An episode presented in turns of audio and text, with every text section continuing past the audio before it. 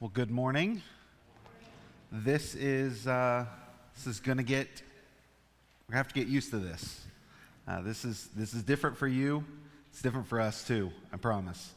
Uh, but we're excited for all the changes and all the great things God is doing here at Red Brush, and uh, excited for uh, what the future holds, and uh, whether that's physical things in the building, but but more importantly, has been said, lives changing, hearts being uh, brought to the gospel uh, is why these changes are necessary. So uh, it's, it's, amazing what God is doing. Uh, name, my name is Alex. I'm uh, on staff here at Red Brush and get the privilege to speak this morning. And I want to start with probably a, a year that m- many of you remember well. who doesn't remember the great year of 1597?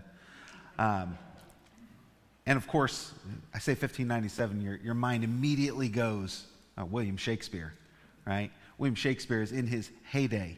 Uh, he debuts what would become one of his most famous uh, re- uh, published plays at that time.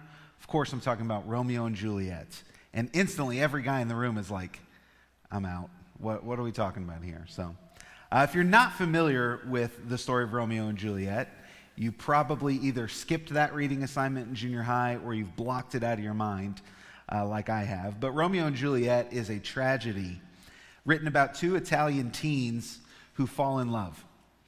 Of course, we're talking about Romeo Montague and Juliet Capulet. Now, the problem with their love is that the Montague family and the Capulet family are sworn enemies. And despite their searing hatred that their families have for one another, Romeo and Juliet fall instantly in love when Romeo sneaks into the Capulet ball and sees Juliet for the first time.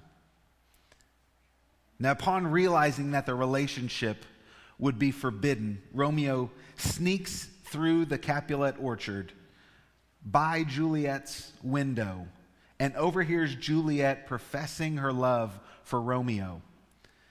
And in this balcony scene, which has become famous in the play, she utters these words What is a Montague? It is nor hand, nor foot, nor arm, nor face, nor any other part belonging to a man.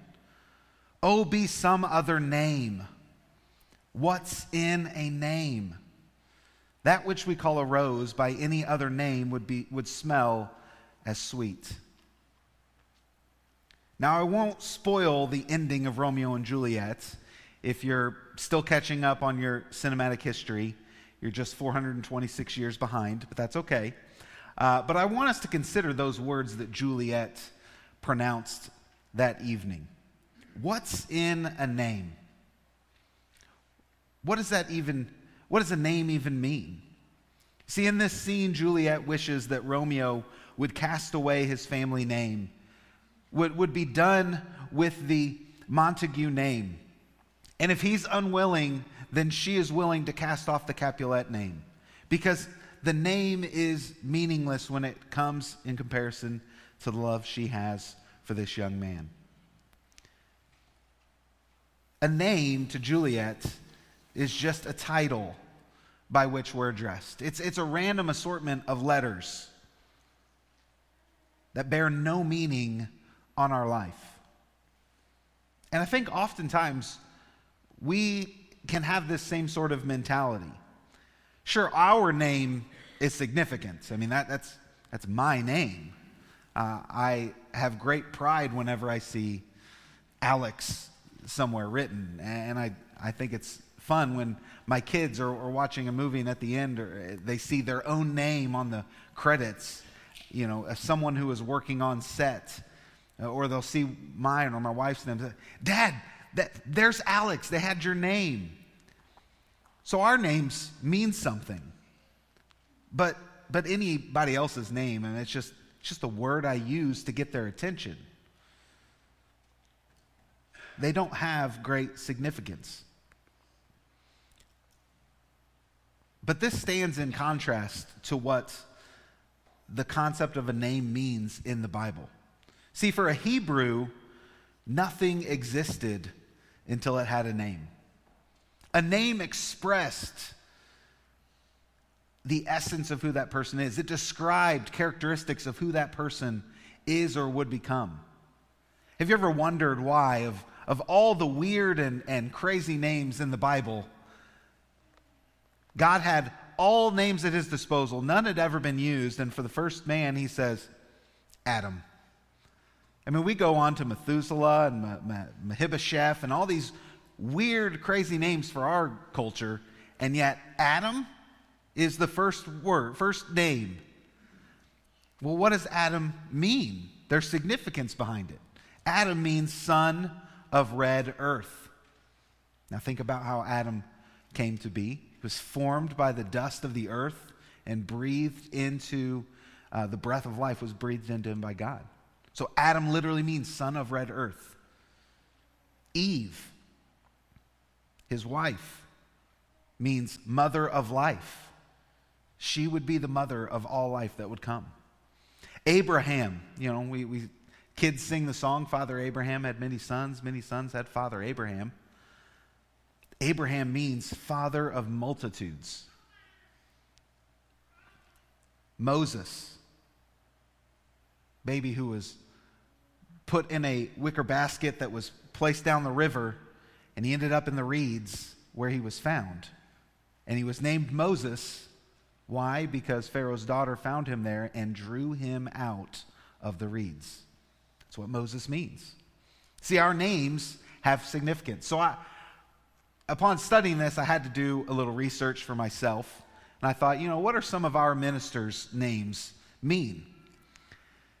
So, well, Ben means son, and Farley, meadow of the sheep. So, Ben is the son of the meadow of the sheep. But, you know, if you hear that, and then I was like, that's not that cool of a name. But he is our chief shepherd. Chief shepherd. So it's fitting. Jonathan Goodman. Jonathan means gift of God. You might want to hold on to your hats because Goodman means good man.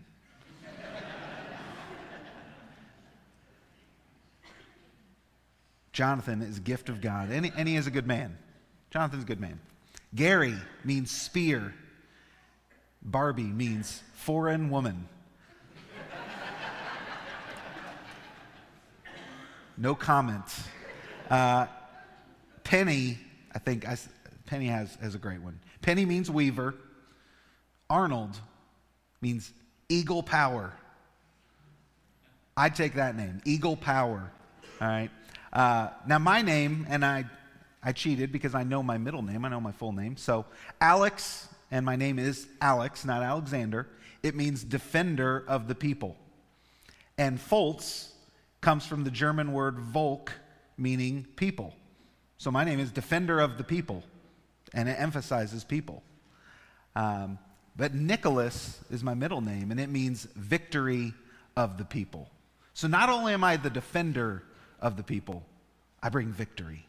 All right? So um, but I, but I do love people and I love connecting with people. And so I, as I learned that, I thought that was a fitting name. Now, despite the feelings that Juliet had, there is great meaning in a name.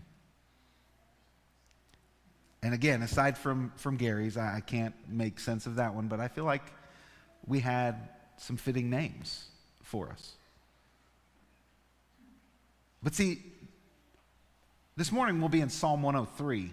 And David understood the importance of a name when he wrote Psalm 103. Now, we have no clear timetable for when David wrote Psalm 103. We're not sure. It's possible, maybe even likely, that he wrote it late in his life. A psalm that he's reflecting back over his life and thinking about all the things that God had done and the ways that God had been a part of his life. But right off the, off the top, we understand that Psalm 103 is a psalm of praise. It's a psalm in which David is praising God for, for so many different attributes and so many different things that he's accomplished. And what we see in Psalm 103 is David is willing to praise God in every season, no matter what. And he begins this way verses 1 and 2. It says, My soul bless the Lord. All that is within me, bless his holy name. My soul bless the Lord, and do not forget all his benefits. You know, as David reflects on his life, he sees these attributes of God evident in the way that God moved all throughout his life. And he says, God, in every season, every season of my life, in the good times and the bad times, I will bless your holy name. This is where the importance of names is lost on us. You see, when we read the Bible, we see bless the Lord, or it might say God Almighty. We see the name Yahweh, or even Jesus. And we just read those names and move on. We lump all these names together. But to the Hebrew, reading the Psalm 103, they would have read these benefits that David goes on to describe and recall specific names that they had for God, specific names that described who God was. And while there's far too many for us to highlight, far too many for, for us to cover them all, I do want to hone in on just a few of them this morning that speak to different seasons in the life of David. First, David calls God a healer, which is found in the name Jehovah Rapha. Look at verses 3 and 4. Right away, he says, He forgives all your iniquities, He heals all your diseases, He redeems your life from the pit, He crowns you with faithful love and compassion. In verse 5, He satisfies you with good things. Your, your youth is renewed like the eagle. David had called upon the Lord for healing all throughout his life. When David committed adultery with Bathsheba, he tried to cover up the pregnancy, uh, but ended up having a child. And this child becomes ill. Turn with me to, to 2 Samuel, chapter 12.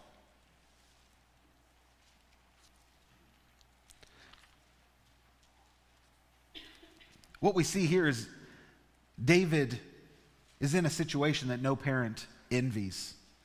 He finds his son sick. Starting in verse 15, it says, The Lord struck the baby that Uriah's wife, which is Bathsheba, had born to David, and he became deathly ill. David pleaded with God for the boy. He fasted, went home, and spent the night lying on the ground. The elders of his house stood beside him to get him up on um, get him up from the ground, but he was unwilling and would not eat anything with them. On the seventh day, the baby died, but David's servants were afraid to tell him the baby was dead. They said, "Look, while the baby was alive, we spoke to him, and he wouldn't listen to us. How can we tell him the baby is dead? He may do something desperate." When David saw that his servants were whispering to each other, he guessed that the baby was dead. So he asked his servants, Is the baby dead? He is dead. Then David got up from the ground. He washed, anointed himself, changed clothes, went to the Lord's house, and worshiped. Then he went home and requested something to eat. So they served him food, and he ate.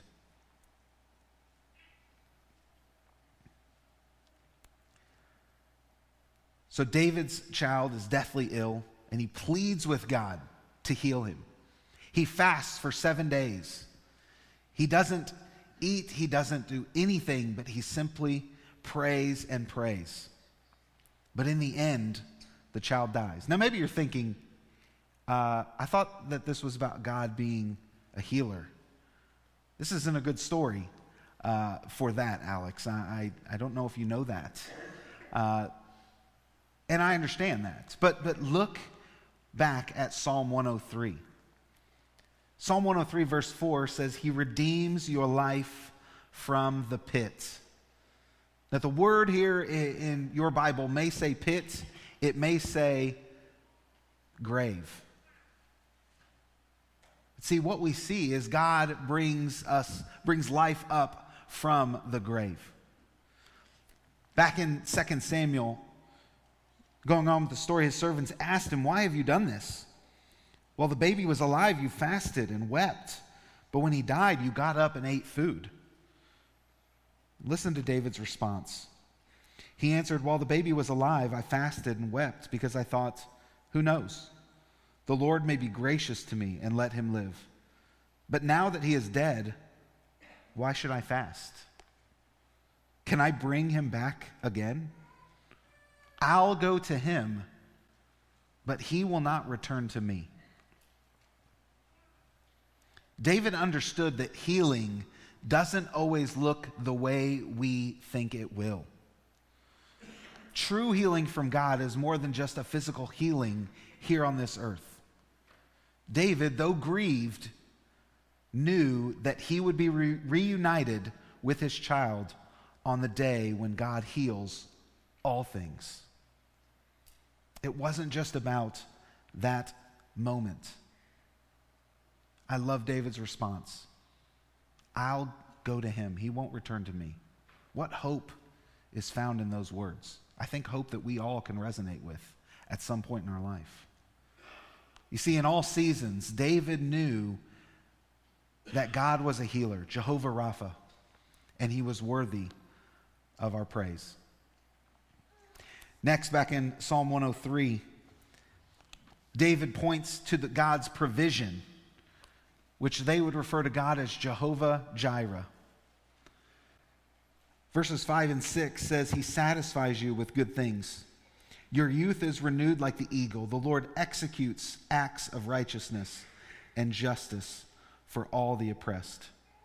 He revealed his ways to Moses, his deeds to the people of Israel.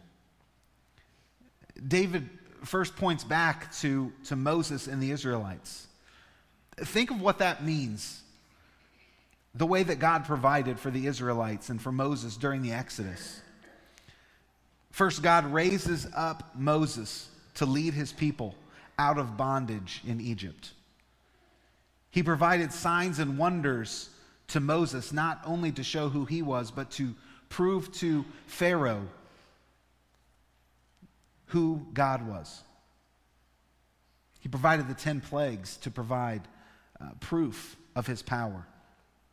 He promises to provide victory over their enemies in the promised land, a land in which he was also providing for them.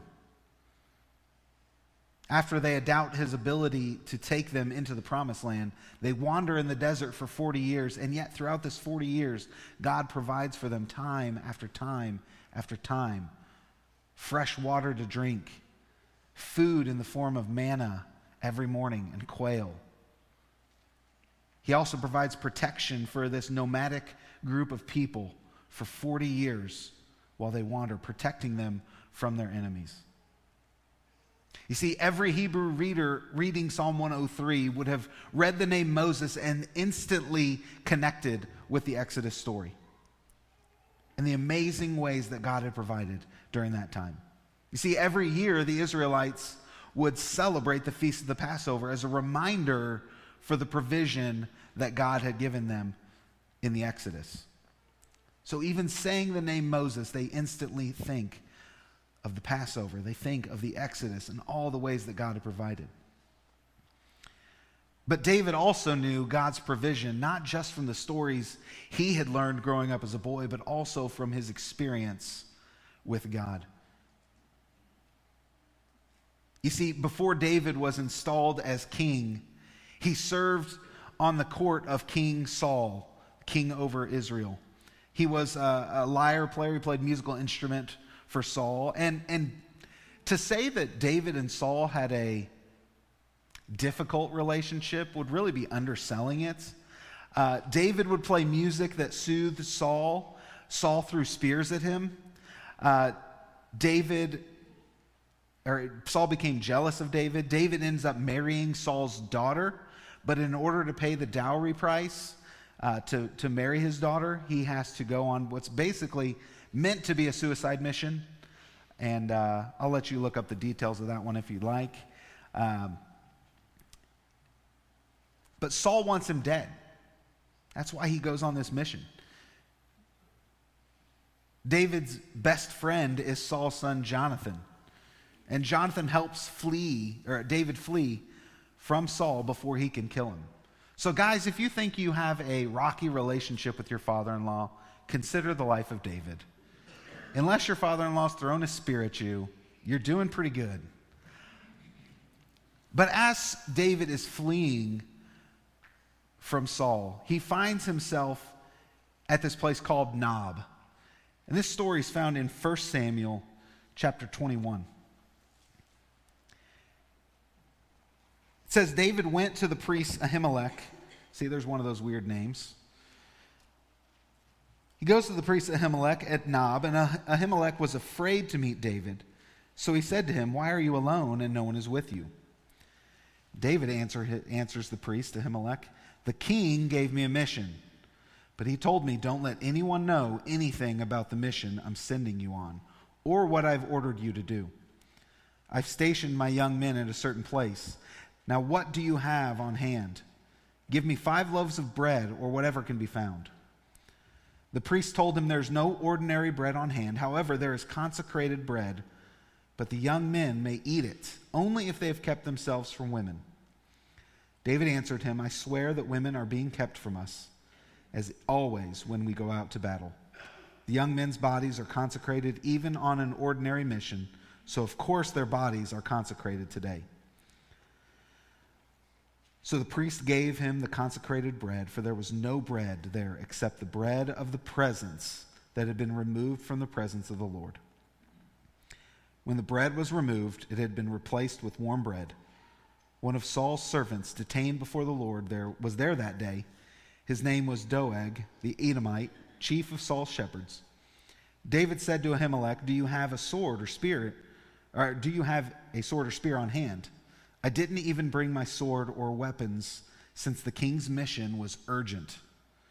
The priest replied, The sword of Goliath the Philistine, whom you killed in the valley of Elah, is here, wrapped in a cloth behind the ephod. If you want to take it for yourself, then take it, for there is none like it. Give it to me, David said. So here we see David on the run, and God provides for him not only food for his travel, but the very sword of Goliath as well. And if you're familiar with this time in David's life, David's on the run. A few chapters later, he finds himself in a cave, and uh, Saul is chasing after him, trying to find him, and, and David's hiding.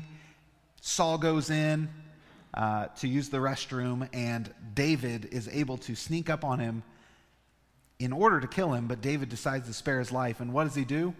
Cuts off a piece of his cloak, using the very sword that he received, most likely the sword of Goliath. I just, I learned that this week. I thought that was a cool detail. He received Goliath's sword.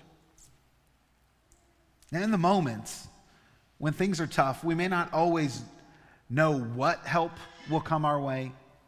We may not always know when help will come our way. But we can look back through scriptures, we can look to the life of Abraham, Moses, David, and all throughout the history of Israel. We can look back on our own life and see how God has provided because we know that God will provide.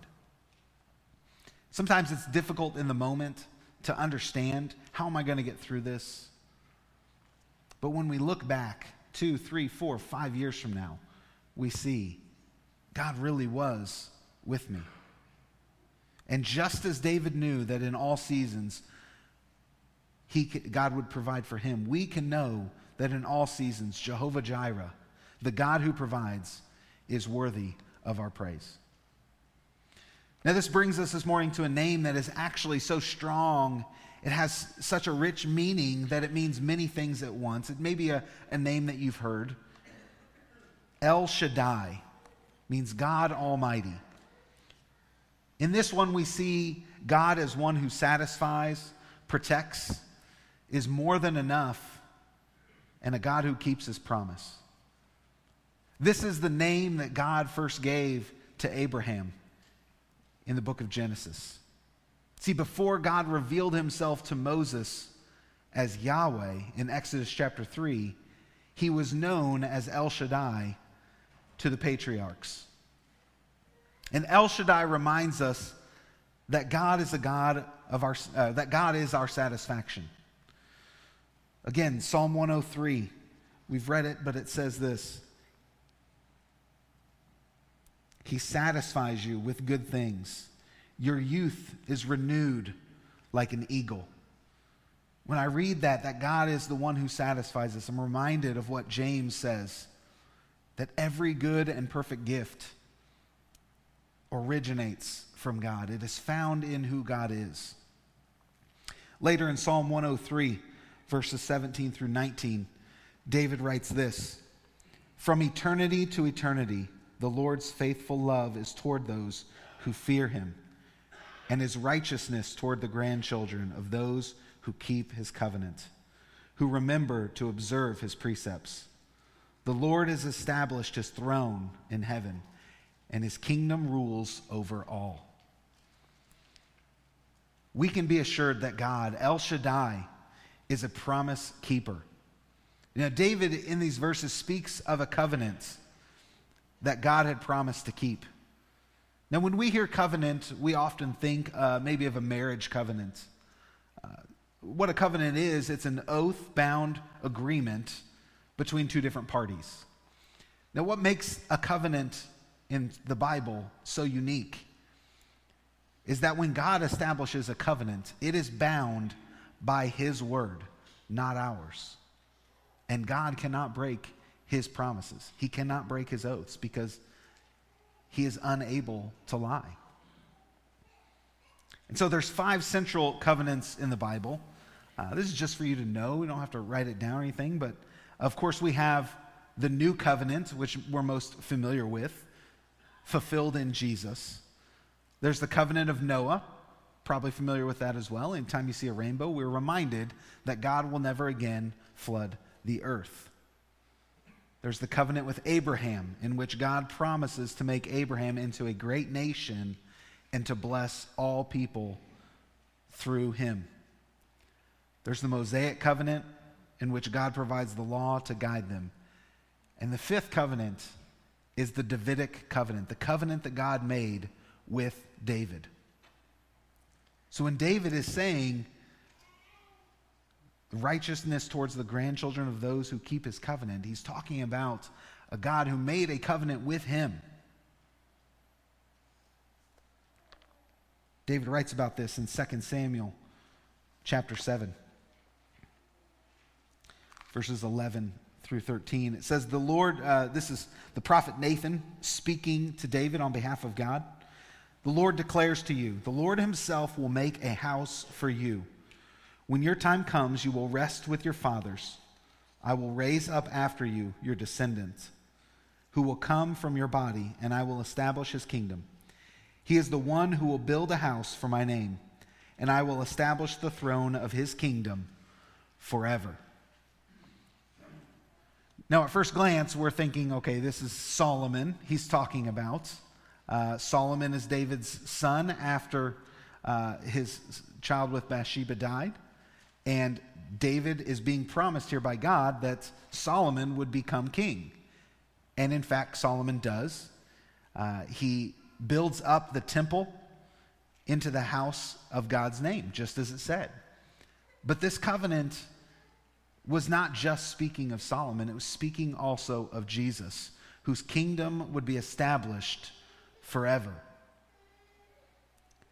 You see, David rested in El Shaddai, knowing that God Almighty satisfies and fulfills all his promises. And times in our life where we're feeling like God is not there, he's not present with us, he's, he's forsaken us, we can rest in God's promise, knowing that He is not abandoned us. And though we may not see it, we know that He is there. Because in every season of our life, El Shaddai, God Almighty, is worthy of our praise. For all the qualities that David describes in Psalm 103, there's one that he really wants his readers to key in on. You see, Psalm 103 is written in the form of something called a chiasm. Now, chiasm is an, an ancient literary device, a, a, thing that they would use back in uh, ancient times in writing, in which a sequence of ideas is presented and then it's presented again in reverse order.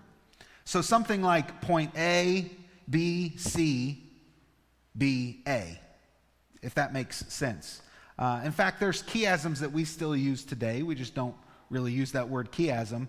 Uh, and this is where I need some call and response to make sure that you understand what a chiasm is, because I think you'll, you'll recognize, a lot of you will recognize this one. So this is a call and response, all right? So God is good all the time. And all the time, it's a chiasm, right? First part, God is good. Second part, all the time. Repeat all the time, God is good. So Psalm 103, now that's a short, cat, short chiasm. Obviously, there's much longer ones. Uh, and Psalm 103 takes on this form of a chiasm. Now, in modern culture, when we want to emphasize something, we'll repeat it. We'll say it over and over again. We'll say it in different ways. But that's not the way they did things in a chiasm. In a chiasm, uh, in a chiastic structure, it's actually the center point of the chiasm that the, the reader would key in on. Sometimes it would be repeated, sometimes not. But the important thing was what is at the center of this chiasm? So, what was the point that David wanted his readers to understand in Psalm 103? Verse 12, we find ourselves in the center of this chiasm. He says, As far as the east is from the west, so far has he removed our transgressions from us. In a psalm praising God for all the amazing things that God has done, the focus of the psalm is on God's forgiveness towards David. David would have known God in this way as Yahweh Hesed, meaning God of forgiveness. See, David knew well the forgiveness of God. Sure, we think of King David as the king of Israel, the man after God's heart, the conqueror of Goliath. But David had his issues of his own. we know by name in the Bible that David had at least eight wives, likely more, plus concubines with which he had children. His first wife, Michal, which was Saul's daughter that we mentioned earlier, uh, she was David allowed her to keep an idol in their home. And of course, we've touched already upon the infamous story of David and Bathsheba, in which David sees a woman who's married to another man and, and desires her so much. He sleeps with her, and when she's pregnant, he then calls her husband back from war, hoping that he would then sleep with her and that he could pass the child off as Uriah's. But when Uriah, being a good man, doesn't want to, he doesn't want to to enjoy the, the love of his wife when his mates are out at battle still, David has to take matters into his own hands. He sends Uriah to the front line and tells the captain that when the enemy approaches, for them to retreat and leave Uriah to die. So in David, we have murder, adultery, idolatry, lying, and polygamy. Four of the Ten Commandments, and dishonoring God's plan for marriage between one man and one woman. You see, David needed God's forgiveness just as much as anyone else. And he knew well the name of Yahweh Hesed. God's forgiveness in David's life led him to write this psalm, along with many others, praising God for his forgiveness. Think about what David says here in verse 12. As far as the east is from the west, so far he has removed our transgressions from us. Think about what that means. Imagine you're holding a globe in your hands. Run your finger north and south, and eventually you reach a point where you go so far north and you begin to move south. You go far south and you begin to move north, north and south pole. Now imagine doing the same thing. Run your finger west around the globe. At what point do you begin to move east? You never do. At what point do you begin to move west if you're traveling east? You never do.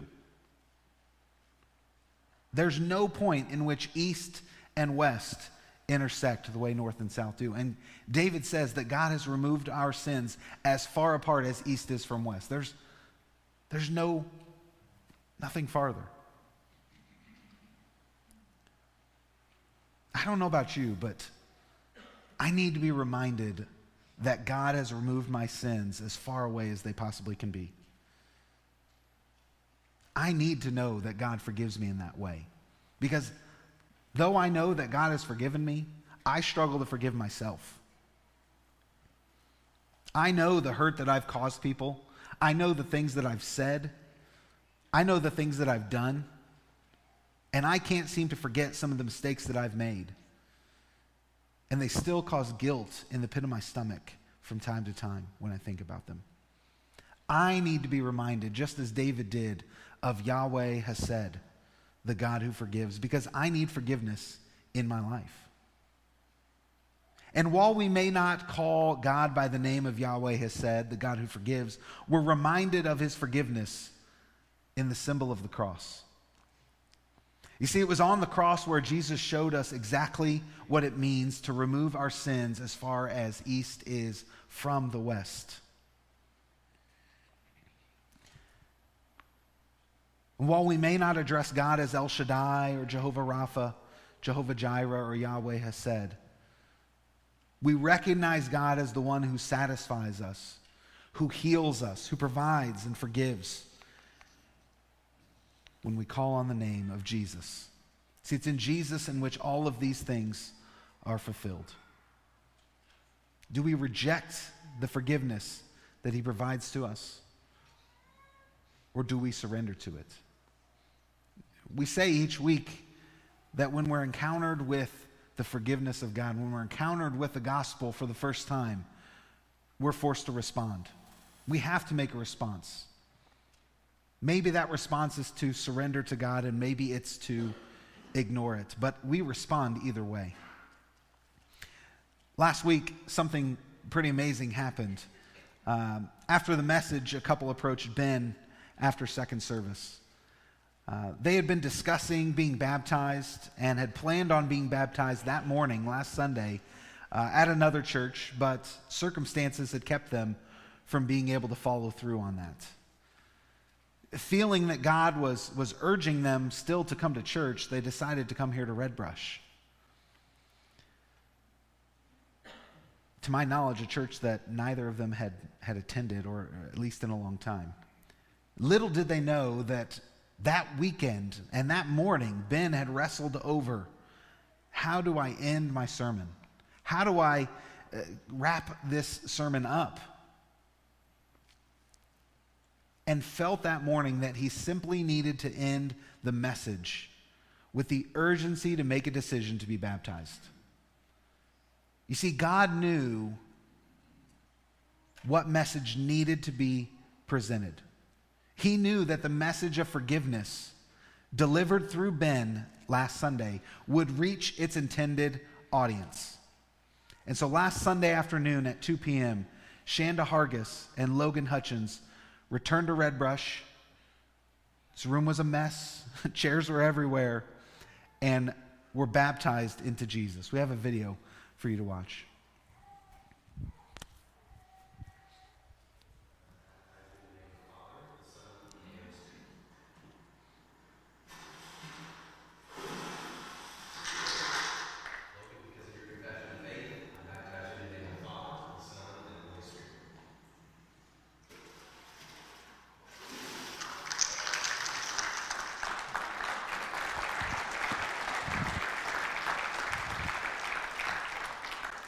Love that look on Logan's face just as he's getting ready to be baptized. You can see the joy in his smile. Um, just an amazing, amazing story of God calling his people and his people responding. And last week after first service, Haley Rosh approached Ben, feeling like God was leading her to be baptized. And uh, I'm excited that uh, she's here, isn't she? uh, second service, she actually won't be out here singing. She'll be getting baptized. Uh, so that's amazing as well. We can praise God for that.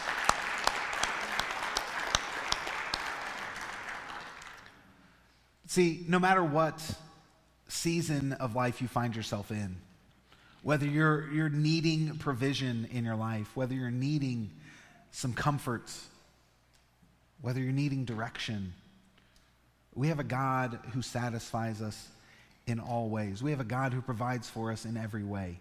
Most importantly, he, satis- he, he brings for us salvation and forgiveness through his son Jesus.